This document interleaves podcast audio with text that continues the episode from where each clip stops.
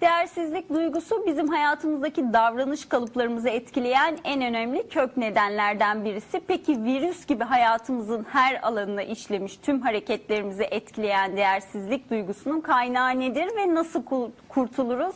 Yaşam koçu ve bilinçaltı uzmanı Türker Manavoğlu bugün yanımızda bize anlatacak. Hoş geldiniz programımıza. Merhabalar Bilge Hanım, hoş bulduk. Nasılsınız? Teşekkür ederiz. Siz nasılsınız? Teşekkürler, ben de iyiyim. Çok sağ olun. Dediğim gibi bugün değersizlik duygusundan bahsedeceğiz. Ondan sonra mutsuzluktan Evet. bahsedeceğiz. Ama herhalde hayatımızı en çok etkileyen, kökten etkileyen, davranışlarımızı da çok fazla etkileyen en önemli e, kötü duygularımızdan diyebiliriz. Biri herhalde değersizlik duygusu. Kesinlikle. Şimdi değersizlik dediğimiz zaman bazen çok anlaşılmayabiliyor. Hani insanlar diyor ki, bende değersizlik duygusu yok diyorlar ama kökenine indiğimiz zaman çoğu problemin altında değersizlik çıktığını biliyoruz. Ben şimdi izleyicilerimize de hani kolaylık olsun diye bir sıralayayım. Hangi problemler varsa eğer değersizlik duygusu olabilir?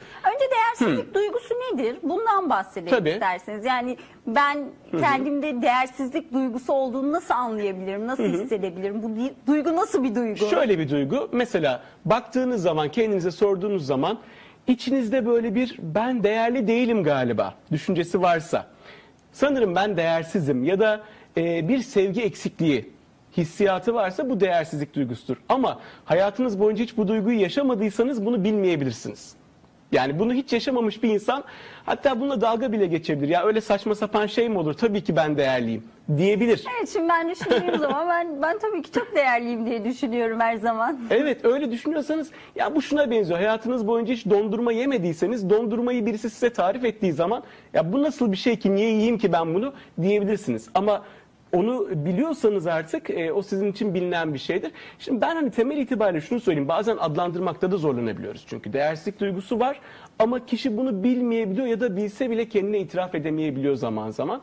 Şöyle söyleyeyim mesela hayır diyememe probleminiz varsa İnsanları kaybetmekten korktuğunuz için, insanların sizi sev, e, size olan sevgisini kaybetmekten korktuğunuz için hayır deme probleminiz varsa kuvvetle muhtemel altındaki yatan neden değersizlik duygusu. Ya da yine e, bizim toplumumuzda en yoğun problemlerden bir tanesi ilişki bağımlılığıdır. Bir ilişkiniz var diyelim ki 3 yıldır 5 yıldır bırakmanız gerekiyor biliyorsunuz o kişi size iyi hissettirmiyor. Hatta şu da var çoğu zaman Bilgi Hanım bunlar çok konuşulmuyor bizim toplumda ama mesela kadıncağız e, sevgilisi var ama adam evli. Kadın bunu biliyor ama ayrılamıyor. 3 yıldır, 5 yıldır, 7 yıldır aynı ilişkiyi sürdüren insanlar var ama bunu en yakınındaki Onu arkadaşına çok sevdiğinden mi yoksa sa- ondan vazgeçemediğinden mi kopamıyor. Çünkü bir bağımlılık duygusu var. Neden? Kendini o kişiyle birlikte değerli hissediyor. O kişi olmazsa hayatında değersiz hissedeceğini düşünüyor. Aslında o kişiyle de birlikte de değersiz hissediyor kendisini ama onun ona verdiği o 3 gram sevgiyi kaybetmekten korkuyor. Altta yatan neden yine değersizlik duygusu. Hani insanlar baktığınız zaman işte saplantılı ilişkim var, takıntılı ilişkim var diyorlar ama problem o değil aslında. Kökendeki problem yine değersizlik duygusu. Birazdan kaynaklarına geleceğiz zaten. Ya da onun dışında e, hayatınızda çok fazla ödün veriyorsanız, e, aman insanlar beni sevsin, herkes beni beğensin, bana sevgi versinler, değer versinler diye e, hayatınızda çok fazla ödün veriyorsanız, özellikle mesela ilişki hayatında bu çok e, geçerli bir nokta. O da altta yatan temel nedeni değersizliktir. Neden? Çünkü taviz veririz kendimizden bize sevsinler diye. E, bu şuna benziyor. Kulağımızı tersten tutmak gibi bir şey bu. Hani ben sevgi vereyim ki bana sevgi gelsin. O sevgi eksikliğini kapatmak için ekstra kendimize fazla ödün veriyoruz. vermeye Ama çalışıyor. bu ne doğuruyor? E, fedakarlık hani böyle bir matematik denklem yapacak olursak fedakarlık eşittir beklenti, beklenti eşittir hayal kırıklığı. Dolayısıyla ben hep söylerim her fedakarlık mutlaka sonunda hayal kırıklığını doğurur ve beklentiyi doğurur. Çok her fazla beklenti- fedakarlık yapmayacak mıyız? Hayır. Gerektiği kadar yapacağız. Hiçbir şekilde ben fedakarlık tavsiye etmiyorum. Şunu tavsiye ederim. Yaptıktan sonra ya evet ben bunu istediğim için yaptım dediğiniz şeyleri yapın. Ya bu hayatın her alanında geçerli. Yarın öbür gün karşılığını göremeseniz bile sizi ben üzmeyecek istediğim şey. için, ben mutlu Evet, olduğum için, aynen. canım istediği için yaptım. Kesinlikle. Ben canım istediği için yaptım. Hani yarın o kişi bana tam tersini yapsa bile benim zoruma gitmez diyeceğiniz miktarda fedakarlık yapın. Aynı şey borç vermek için de geçerli. Bizim toplumda yine çok temel bir sıkıntıdır malum. Ee, borç verirsiniz bir insana geri dönüşü olmayabilir. Geri dönüşünü olmadığını umursamayacağınız bir rakam kadar borç verin en fazla. Maksimumu odur. Ee, şimdi değersizlik... Geri dönüşünü düşünmediğimiz kadar insanlara borç Aynen, verelim. sizin- O bizi de üzmesin. Onun da isteyip zorlaştırıp hayatını istemeyelim, Aynen. zorlaştırmayalım. Yani o rakamı ay sonunda alamadığınızda eğer sizin bütçenizi sarsıyorsa o borcu vermemeniz lazım. Ya da bazen şu da oluyor işte yine fedakarlığa geliyorum buradan. Ee, kadın erkek ilişkilerinde özellikle ilişkilerde kadıncağız gidiyor kredi çekiyor erkek arkadaşı için. Sonra adam onu aldatıyor. Kadın kredi ödemeye devam ediyor. Yani bunlar çok var ve o kadar fazla var ki toplumda ne yazık ki konuşulmuyor bunlar ancak bireysel seanslarda biz bu durumları bilebiliyoruz. Yoksa insanlar bunu en yakın arkadaşlarına bile anlatmıyorlar. Eminim ki sizin arkadaş çevrenizde bile vardır. Sizinle yani böyle özel oturup konuştuğumuz zaman çok eğlenceli, çok değişik hikayeler Çok çıkıyordur. farklı hikayeler var. Yani insan bunları dinledikten sonra hakikaten hayatın e, genel insanların fıtratına daha fazla vakıf olabiliyorsunuz kesinlikle.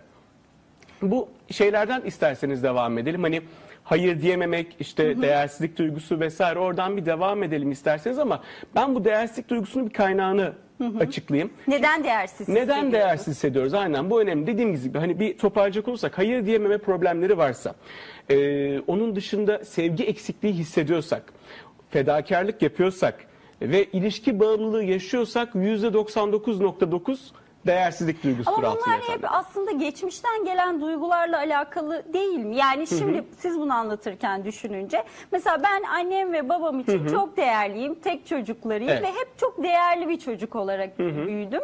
Ve ben hep değerli olduğumu hissettim. Evet. Ama eğer çok farklı bir hayatım olsaydı, annem babam beni sevmiyor olsaydı ya da ayrılmış olsalardı, beni atmış olsalardı herhalde değersizlik duygusu buradan başlayacaktı, buradan alacaktım ve bu şekilde ilerleyecekti. Bu Aynen herhalde öyle. geçmişten gelen yaşanmışlıklardan, duygulardan mı kaynaklanıyor? %95 geçmişten gelen. Yani sadece belki %5, %10'u 20 yaş ve sonrasında oluşuyordur ama onun dışında %90-95'i geçmişten gelen. Ben size örneklerini söyleyeyim. Hani hangi örneklerde kişi kendini değersiz hisseder?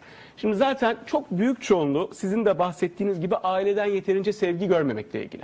İşte kişi mesela 5-6 kardeşli bir ailede gerçekten de e, o değeri göremeyebilirsiniz. Anne baba hangi birisiyle ilgilensin çocuklarının? Bir de her ikisi de çalışıyorsa hele ki çok zor.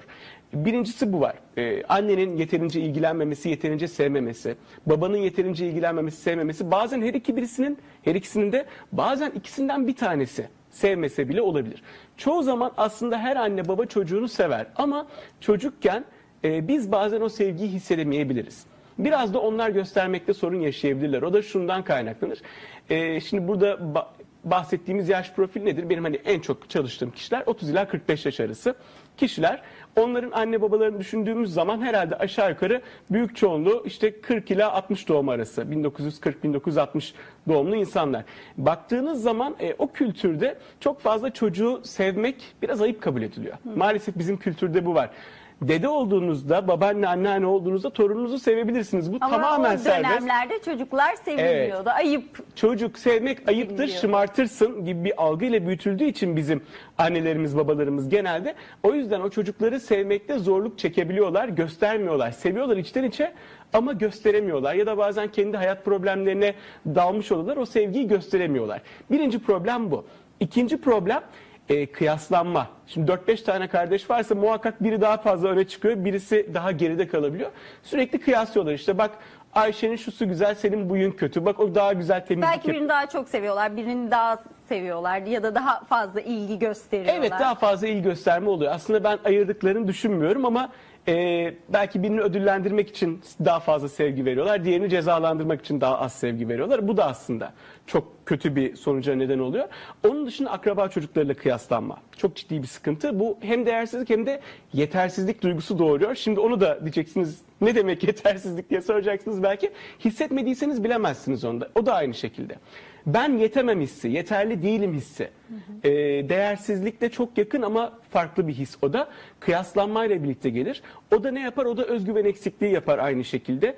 Ee, işte çalışma hayatınızda başarısızlık yaratır. Mesela meslek hayatınızda siz çok başarılı olduğunuzu varsayalım. Diyelim ki çok iyi bir hekimsiniz, hatta cerrahsınız. Ama eğer yetersizlik duygunuz varsa o ameliyata girdiğiniz zaman hala da eliniz ayağınız titrer. Yapabilir miyim acaba? Kaygısı olur. O da yetersizlik. Onu da isterseniz başka bir programda daha detaylı konuşabiliriz. Değersizlik duygusunun kökenlerine devam edecek olursak kıyaslanma dedik, az sevgi görme dedik. Onun dışında ilkokul çok önemli enteresan şekilde. Yani anne baba çok seviyor olabilir çocuğu. Gayet güzel ama öğretmen çok kötü davrandıysa eğer, alay ettiyse, senden hiçbir şey olmaz dediyse, ne bileyim e, diğer çocukları biraz daha fazla ilgi gösterip onlara daha fazla sevgi verip o çocuğa az sevgi verdiyse orada da olabilir. E, onun dışında babaanne, anneanne Yani vesaire. dışarıdaki farklı insanların da üçüncü şansların Çok da önemli. davranışları etkiliyor Çok önemli. o zaman. Kesinlikle çok çok önemli. Yani bazen şu da olabiliyor. Mesela anne baba seviyor çocuğunu ama abiyle ya da ablayla arası kötü. Abi abla hiç sevmiyor. Bazen olur ya böyle kardeşler arasında minik bir rekabet vardır. Ee, hele ki abiler ablalar bazen şu hissiyata sahip olurlar. İşte ben o doğana kadar ne güzel birinci insandım, en çok sevilen bendim. Kardeş geldi, kardeş geldikten sonra işte bana olan sevgi azaldı. Tabii benim Değil. kardeşim olmadığı için bu duyguların hiçbirini bilmiyorum. Siz bu Siz dertlerden hiç anlatınca muzdarip değilsiniz. dinliyorum. Mesela ben abimle zamanında hani çok küçükken böyle bir sorun yaşadığımı hatırlıyorum yani. Abim en başta e, benim doğmamı çok istemiş ama ben doğduktan sonra Hiç istememiş. hiç istememeye başlamış. Aynen. Niye? Çünkü çocuğun defterlerini falan karalıyormuşum, yırtıyormuşum çok küçükken tabii 3-5 yaşındayken. Ondan sonra içten içe böyle bir öfke de doğabiliyor. Yani bu tür durumların daha abartılı versiyonlarında hakikaten abinin, ablanın çocuğu hiç sevmediği e, ve hiç değer vermediği durumlarda çocuk kendisini değersiz hissediyor. Dolayısıyla ne oluyor? Ben demek ki değersizim demeye başlıyor ve bu değersizlik hissi aslında şöyle de formüle edilebilir. Değersizlik eşittir sevgi eksikliği, sevgisizlik. İkisi birebir Zaten aynı şey. herhalde değersizlik hissinin en altında yatan sevgisizlik. Sevgisizlikten geliyor Kesinlikle. değersizlik, değersiz, yetersiz hissetmesi insanların kendini. Yetersizlik kısmen ama değersizlik yüzde yüz diyebilirim. Kişinin temel itibariyle kendi içinde böyle kalbinde kendini sevgisiz hissetmesi, kendini sevilmeye layık bulmaması, eee, sevgi bağlamında böyle bir yoksunluk duygusu, susuzluk gibi adeta hissettiği duygu diyebiliriz. Şimdi bunun kaynakları bu. Çocukluktan geliyor kaynakları bu. İki tane temel çözüm yolu var aslında bunun. Sevmek ne kadar güzel bir şey aslında. Sevmek çok güzel. kolay ve çok güzel bir şey. İnsanlar neden sevmiyor birbirini hiç anlamıyorum. Kolay ama şöyle söyleyeyim ben size. Ee, bir saksıyı sulamak çok kolaydır. Hani saksıyı alırsınız işte bir sürahi su dökersiniz ama elinizde bir sürahi suyunuz yoksa o saksıyı nasıl sulayacaksınız? Bilmiyorsanız yoksa Şimdi doğru. eğer sizin kendi içinizde bir sevgi yoksa, bakın ne dedim biraz önce? Sevgi eksikliği dedim. Sevgiden siz yoksunsanız olmayan bir şeyi başkasına nasıl verebilirsiniz ya da kendinize nasıl verebilirsiniz? Evet, bilmediğimiz bir duygu. değil mi? Bilme, bazen hiç bilmediğimiz bir duygu da olabiliyor nadiren de olsa. Her insan sevmeyi iyi kötü bilir ama çoğu zaman kendimizde eksikliğini duyduğumuz için eee, dışarıda veremiyoruz, kendimize de veremiyoruz. Ben de bir şeyi çok sevdiğim zaman çok fazla seviyorum. Bu ne olursa olsun. Yani insanda olabilir, ilişkide olabilir, hayvanda olabilir. Sevdiğim zaman çok fazla seviyorum. Bu Çok da bir güzel. sorun mu acaba? Kesinlikle değil. Yani eğer gerçek sevgi ise bu hiç sorun değil. Şimdi ben o zaman bir de şu noktaya geleyim. Gerçek sevgi ve sahte sevgi diye iki tane ayırabileceğimiz sevgi türü var. Eğer sizin içinizde sevgi yoksa karşı taraftan sevgi alabilmek için dedim ya fedakarlık yaparız. O bir koşullu sevgidir. Beklenti içine giren sevgidir. Ben karşı tarafa fedakarlıkta bulunayım ki beni sevsin. Bu sahte sevgidir aslında. Yani bunu duymak çoğu izleyenimize belki acı gelebilir. Ama e, eğer bir beklentiyle o kişiyi seviyorsanız bu gerçek bir sevgi değildir. Dolayısıyla alamadığınız Evet zaman sevginin acı çekiyorsunuz. beklentisi olmaz. Sen seviyorsan Aynen. seviyorsundur. Ama siz ne dediniz biraz önce? Bana ben çok sevgi veriyorum. Neden? Çünkü içinizde bol bol var. Paylaşma ihtiyacı hissediyorsunuz. Yani bu çok zengin olan bir insanın sürekli işte Afrika'daki fakirleri, açları e, daha da kalkındırmak için çaba göstermesi, onlara bağış yapması gibi bir şey. Eğer bir şeyden sizde çok varsa onu dağıtmak istersiniz. Paylaştıkça mesela çok şey biliyorsanız bilginizi insanlara aktarmak istersiniz. Hiçbir şey bilmiyorsanız da bilgi almak istiyorsanız biliyormuş gibi yapıp diğer insanlardan belki faydalanabilirsiniz. Anlatabildim mi? Biraz böyle bir şey. O yüzden ben hep söylerim. Aşk acısı diye bir şey aslında temelde yoktur. Çok sert bir ifade gelebilir. Aslında aşksızlığın yarattığı bir acı vardır. Sevgisizliğin yarattığı yani o acı vardır. kişiye duyulan özlem ya da acı değil de duruma olan İçinde şeklen. şöyle söyleyeyim Bilge Hanım. Aşk acısına bakın 100 kişiyi getirin bu stüdyoya. Seans yapalım. En az 95'inin altında yatan problem değersizlik duygusudur. Sevgisizlik yani içinde aşk olmaması. duygusudur. Yani bu tecrübeye binaen ben bunu söylüyorum. Neden? Şöyle bir durum var çünkü. Eğer siz sevgisiz hissediyorsanız hayatınıza birisi girdi. Düşünün bir an için. Kendinizi çok kötü ve değersiz hissediyorsunuz. Sevgisiz hissediyorsunuz. Sevilmediğinizi düşünüyorsunuz. Ee, Bir kadınsınız ve bir erkek hayatınıza girdi ve sizi çok sevdi. Çok değer verdi. Birden kendinizi şuradayken şurada hissetmeye başladınız. Çok değerli hissettiniz kendinizi. Ne olur bu sefer? Daha fazla sevgi verirsiniz ona ki onu kaybetmeyeyim diye. Ödül verirsiniz, taviz verirsiniz. Ama her tavizle birlikte karşı tarafın gözünde Aa, ben nasılsa işte diyelim ki bilge olsun o kadıncağızın adı da bilgeyi elde ettim diyecek. Bu kötü bir şey ve bilge cepte dediği anda sizin değerinizi bilmeyecek. Ve o noktadan sonra sizden ayrılacak, sıkılacak çünkü ve sonra ne olacak? Siz kendinizi değersiz hissedeceksiniz. Niye? Çünkü biraz önceki o sevgiyi artık alamıyorsunuz. Aşk acısı dediğimiz şey aslında bu. Sevgiyi alamamanın Alamam, acısı. Yani duyguyu, aşksızlığın ihtiyacın acısı. olan duyguyu, alıştığın duyguyu Ama mesela alamadığın için. Şimdi ikinci senaryoya bakalım. Sizin durumunuza bakalım. Siz çok sevgi dolu bir insansınız. E, bir erkek size değer versin. Çok güzel. Bu sizin için bir bonustur. Yani çok güzel yemeğin üzerindeki bir süsleme nane yaprağıdır belki. Güzeldir, kötü değildir ama muhtaç değilsiniz buna. Yani hep şöyle düşünüyorum. Ben kendi duygularımdan sorumluyum. Ben seviyorum, çok seviyorum. O benim kadar çok sevmeyebilir, Evet. sevmeyebilir, az sevebilir, daha fazla sevebilir ama ben kendi duygularımdan sorumluyum. Aynen. Bu mantalite en doğrusu, en ideali ama bunu mantıklı olarak bilebilmek, uygulayabilme, uygulayabilmeye yetmiyor ne yazık ki. Çünkü sizin içinizde sevgi var. Siz o sevgiyi küçükken almışsınız. Başka birisi alamadıysa eğer bu sevgiyi bu kadar kolay değil onun için bunu yapmak. Hani baktığınız zaman ne var bunda ya bunu yapsın, kendini sevsin, kendine değer versin diyorsunuz ama öyle olmayabiliyor. Ee, şimdi buradaki çözüm yoluna bakalım bence biraz. Hani onları da konuşmamız iyi olur. Çözüm yolu iki tane temel itibariyle. Bir, o çocuklukta yaşadığımız olayların etkisini atmamız lazım üzerimizden. Birincisi bu. Bunları nasıl atacağız? Kolay değildir herhalde. Kolay değil, atmak. kesinlikle kolay değil atmak. Yani e, burada iki tane seçenek var önümüzde burada da. A ve B seçeneği. A seçeneği bununla ilgili profesyonel bir yardım alabilirler. Bana gelirlerse birlikte çalışırız ve çözeriz. Tabii ki o da kolay değil. En az belki hani bir değersizlik duygusundan bahsediyorsak en az 2-3 ayımızı alıyor çoğu zaman. Yani haftada bir gün çalıştığımızı düşünecek E olursak. tabii ki yıllarca gelmiş duyguların, ki. alışılmış alışkanlıkların, duyguların bir anda düzeltilmesi. Evet ben geldim bir uzmana gittim hemen düzelt beni demek olmuyor. değil. Yani bu şuna benzer kronik bir rahatsızlığınız varsa eğer e, doktor bile size tek bir tedavide tek bir defa ilaç kullanarak onu çözemez. Şimdi burada şunu düşünmemiz lazım. Kaç tane olay var temel itibariyle? İşte genelde dedim ya hani 2 ila 3 ay aslında 8 ila işte 16 seans arası bunlar değişiyor çoğunlukla. Nedir mesela? Örnek olarak verelim. E, değersizlik duygusunu oluşturan bir tane neden yoktur. Bakın bu kişisel gelişim camiasında ne yazık ki en çok sıkıntılı şeylerden biri de budur. İşte sen şöyle bir olay yaşadın demek ki o yüzden böyle bir bilinçaltı kodu yerleşti. Değil, tek bir olay hiçbir zaman tek başına kocaman büyük bir bilinçaltı kodunu yerleştirmez. Birden fazla olay bir araya gelir ve o birden fazla olay nedeniyle biz bir bilinçaltı kodu belirleriz. Mesela e, diyelim ki ablası sevmemiş. Bir. Annesi sevmemiş. iki. İlkokuldaki öğretmeni dalga geçmiş. Üç. E, amcası demiş ki benim kızım senin kızından daha değerli. Dört. Böyle böyle işte ilerleyen zamanlarda lisede bir çocuk sevmiş o ona bakmamış ama gitmiş başka bir kızı beğenmiş. Beş. Böyle böyle bir sürü olay birleşiyor. Bu olayların hepsini tek tek çalışıp halletmek birinci seçenektir. En sağlıklısı da budur. E, bunun yolu nedir? Hani birinci yöntem dediğim gibi bana gelebilirler. Ben çözerim, birlikte çözeriz daha doğrusu. Ama ikinci yöntem kendilerini deneyebileceği şudur. Bu olayları bir listelesinler, sırayla bir baksınlar. Ee, bana kendimi ne değersiz hissettirdi bu olayda? Baksınlar. Peki bir de şu soruyu sorsunlar kendilerine. Bu olay ben değersiz olduğum için mi başıma geldi? Bu benim değersiz olduğum anlamına mı gelir? Yoksa bu olayın kaynağı atıyorum işte annemin eee, çocuklara sevgi verilmez şeklindeki kültürel kodlaması mıydı?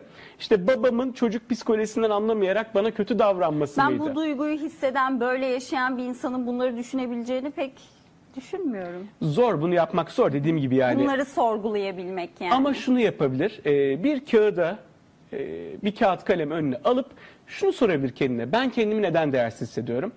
Ve ben taktiği veriyorum, tüyoyu veriyorum buradan. Çocukluğunuza bakın diyorum. Çocuklukta sevgi alamadığınız, değer göremediğiniz örnekleri bir listeleyin. Yani geçmişinizde Sıralayın. aslında neler yaşadınız sizi Kesinlikle. travmaya uğratan, sizi üzen ya da bu tarz şeyler neler yaşadığını Aynen. düşünüp mü çıkarması gerekiyor insan? Çok net bir şey söyleyeyim Bilge Hanım. Bugün diyelim ki sevgilinizden ayrılmak isteyip ayrılamıyorsanız bugünkü olaya bakmayacaksınız. Bakın çok net. Bu en yapıl en büyük tuzaklardan biridir. Bugünkü probleminizin hep kaynağını insanlar bugünlerde ararlar. Halbuki hiç alakası yok. Yani bir danışanın bana geldiğinde ilişki bağımlılığı problemi, bunu tekrar üzerine basa basa niye söylediğimi de söyleyeyim. Çünkü toplumdaki en büyük kanayan yaralardan birisi ve konuşulmuyor. Bizim toplumda bu konuşulmuyor. Çünkü hiç kimse evli erkekle birlikte olan kadın rolünde olmayı kabullenemiyor ve bunu arkadaşlarına anlatamıyor. Ama böyle inanılmaz sayıda insan var. Şimdi aldatan erkekler var biliyoruz. E, hangi kadınlarla aldatıyor bu erkekler karılarını? Baktığınız zaman birileri var. Birileriyle aldatıyor. Ne kadar aldatan erkek varsa o kadar sayıda da bekar olup da e, evli bir O erkekle adamın aldattığı kadın da o oluyor. Evet ve bırakamıyor.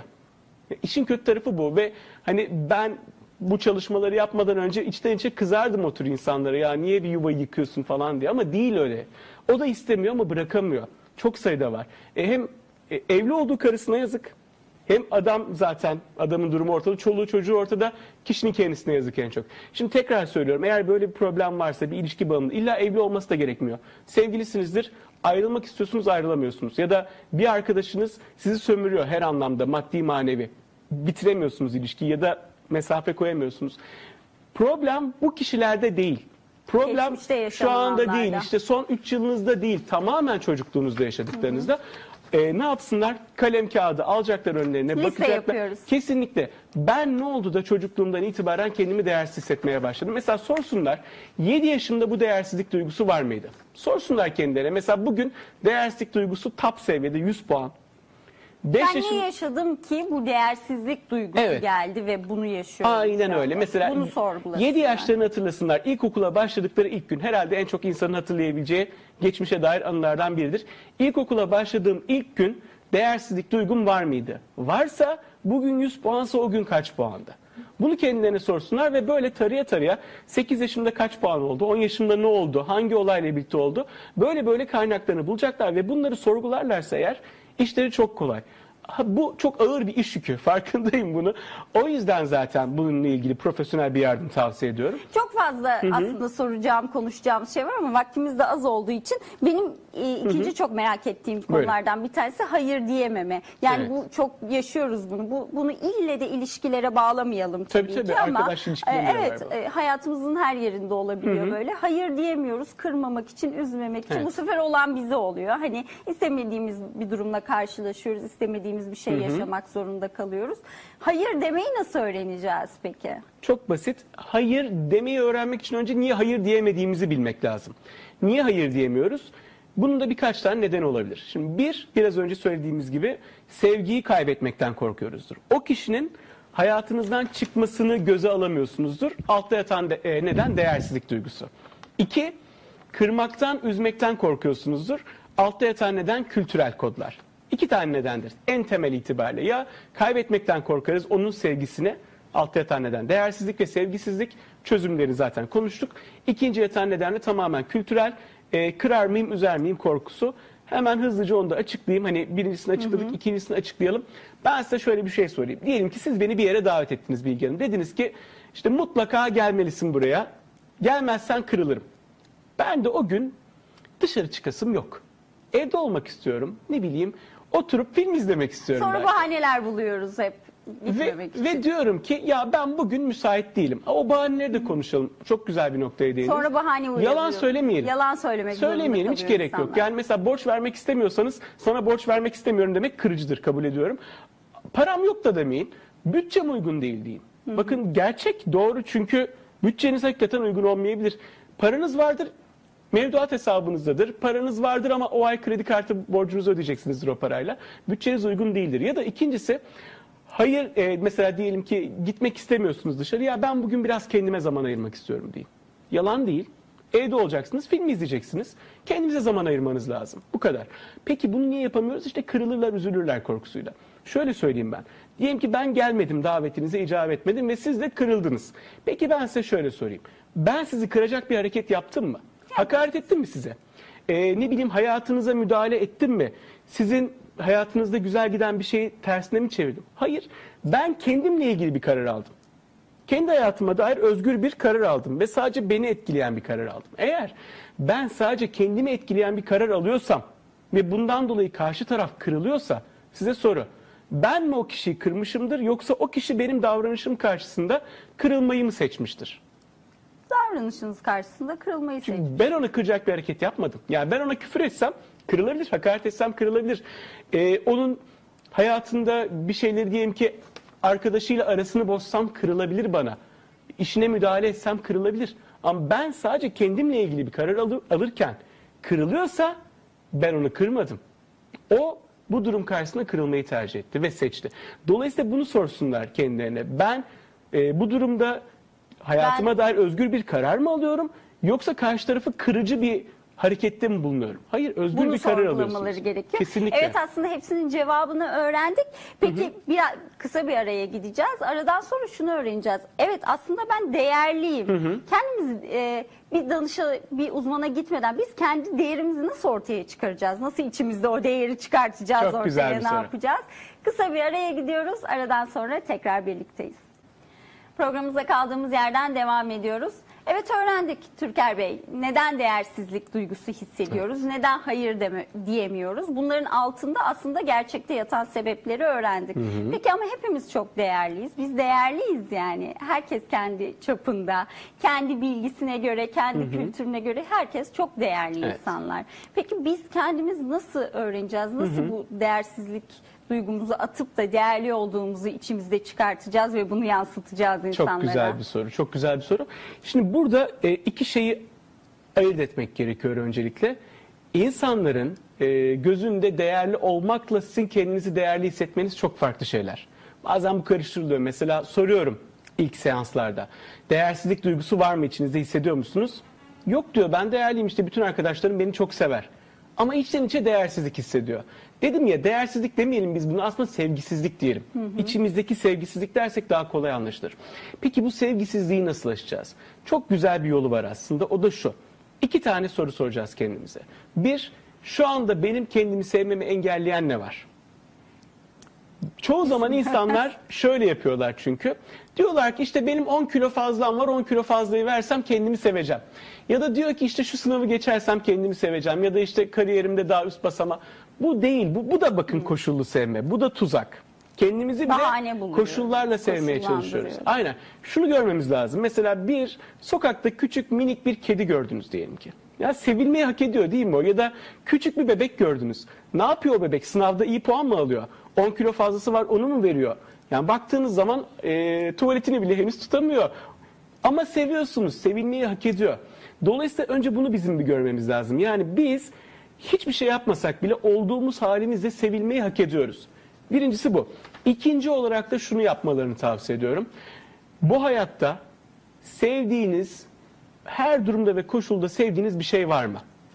Eğer çocuğu olanlar varsa bu cevap Her öncelikle koşulda. çocuklarıdır. Aynen yani Benim çocuğum yok ama kedim var. Her koşulda seviyorum Çok güzel, onu. Eve aynen öyle. geliyorum. Evin ortasında e, işte tuvaleti varken tuvaletini yapmamış. Gitmiş yatağıma yapmış. Çok sinirleniyorum ama seviyorum. Ne yapalım diyorum. Sinirlenmek Yaptım. onu sevmeye engel değil işte bakın anahtar nokta bu. Zaman zaman kendimize de sinirlenebiliriz. Ama bu kendimizi sevmeye engel değil. Aynı şey burada da geçerli. Demek ki sevdiğimiz zaman o sinirleniyoruz. Anlık bir duygu yaşıyoruz ama seviyorsak üzül yani batmıyor bize diyelim. Batmaz hani, tabiri Yani caizse. çocuğu olan anneler bunu çok iyi bilirler. Çocuğunuz bir şey yaptığı zaman e, kızarsınız, sinirlenirsiniz. Hatta bazen yanlış olarak da belki e, şiddet bile gösterebilirsiniz hani sözlü anlamda ya da bazen böyle bir iki tokat olarak. Tavsiye etmiyoruz ama orada bile anne sever. Şimdi burada şunu sorsunlar Evet kendilerine. geçen hafta annemle dışarı çıkarken tartıştık hemen kapıda evin kapısında ama arabaya bindiğimiz zaman beni yine seviyordu. Ben düşünüyorum Evet. bana öyle davranan benle tartışan çocuğum olsa sevmem artık ben bunu diyorum ama demek ki. Ama kediniz öyle yaptığında seviyorsunuz. Evet. Mesela benim de kedim var. Sabah geldi beni uyandırdı. Yani baktığınız zaman hoş değil ama geldim hemen işte yorganın altına aldım, sarıldık, barıştık biz onunla. E ve seviyorsunuz, her halükarda seviyorsunuz. Şimdi bunun cevabını bulsunlar. Kimi zaman çocuktur bu, kendi öz çocuğudur. Kimi zaman ablasının çocuğudur, işte kuzen yeğen vesairedir. Kimi zaman e, bir komşu çocuğudur, kimi zaman kedidir, köpektir. En kötü ihtimalle bir çiçektir, bir şeydir, bir böcektir. Vardır mutlaka, bir baksınlar. Ve gözlerini kapatsınlar. O sevdikleri şey her neyse, diyelim ki çocukları, çocuklarını gözünün önünde canlandırsın o anne. Ve baksın o sevgiyi önce bir hissetsin o. Çünkü saf bir sevgidir. Ben burada koşullu değil koşulsuz sevgiyi söylediğim için o saf bir sevgidir. Mesela sizin kedinizi sevmeniz tertemiz saf bir sevgi. Hiçbir karşılık beklemiyorsunuz o hayvandan. Ya da annenizin sizi sevmesi saf, tertemiz, koşulsuz bir sevgidir.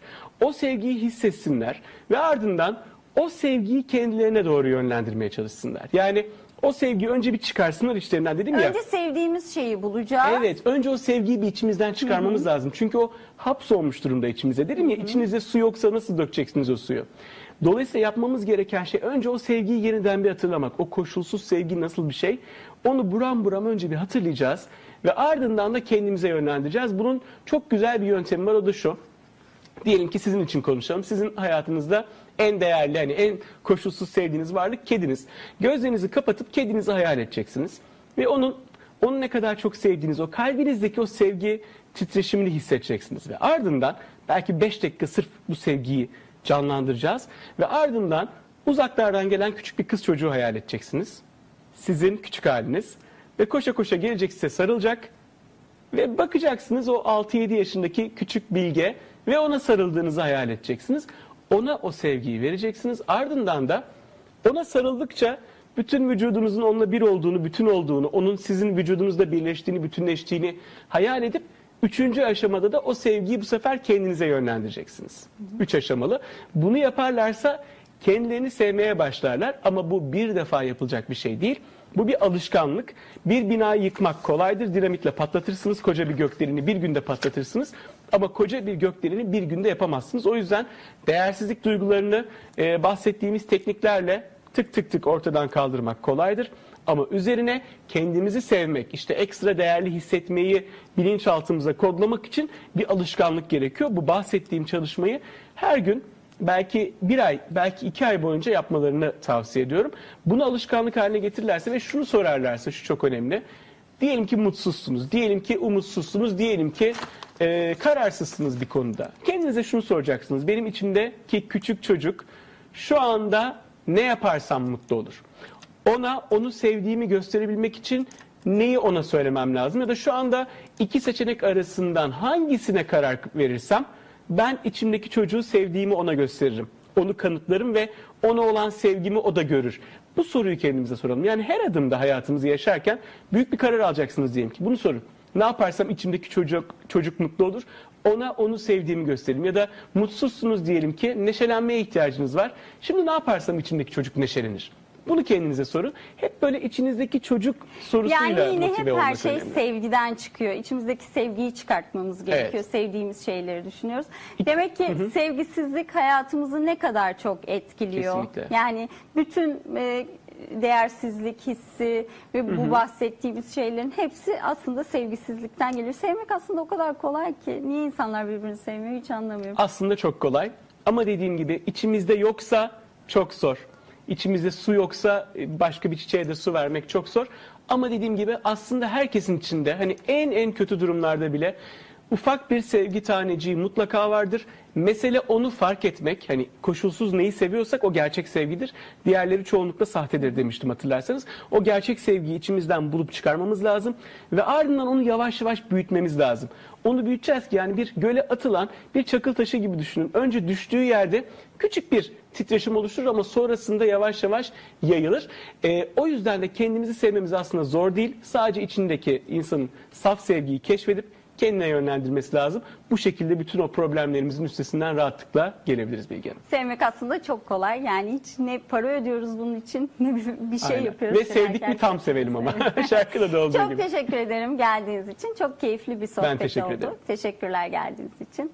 Sayın seyirciler haftanın notları devam ediyor. Doktorum Anlatıyor bölümü var şimdi sırada. Sağlık hizmeti almak için yurt dışından Türkiye'ye gelen...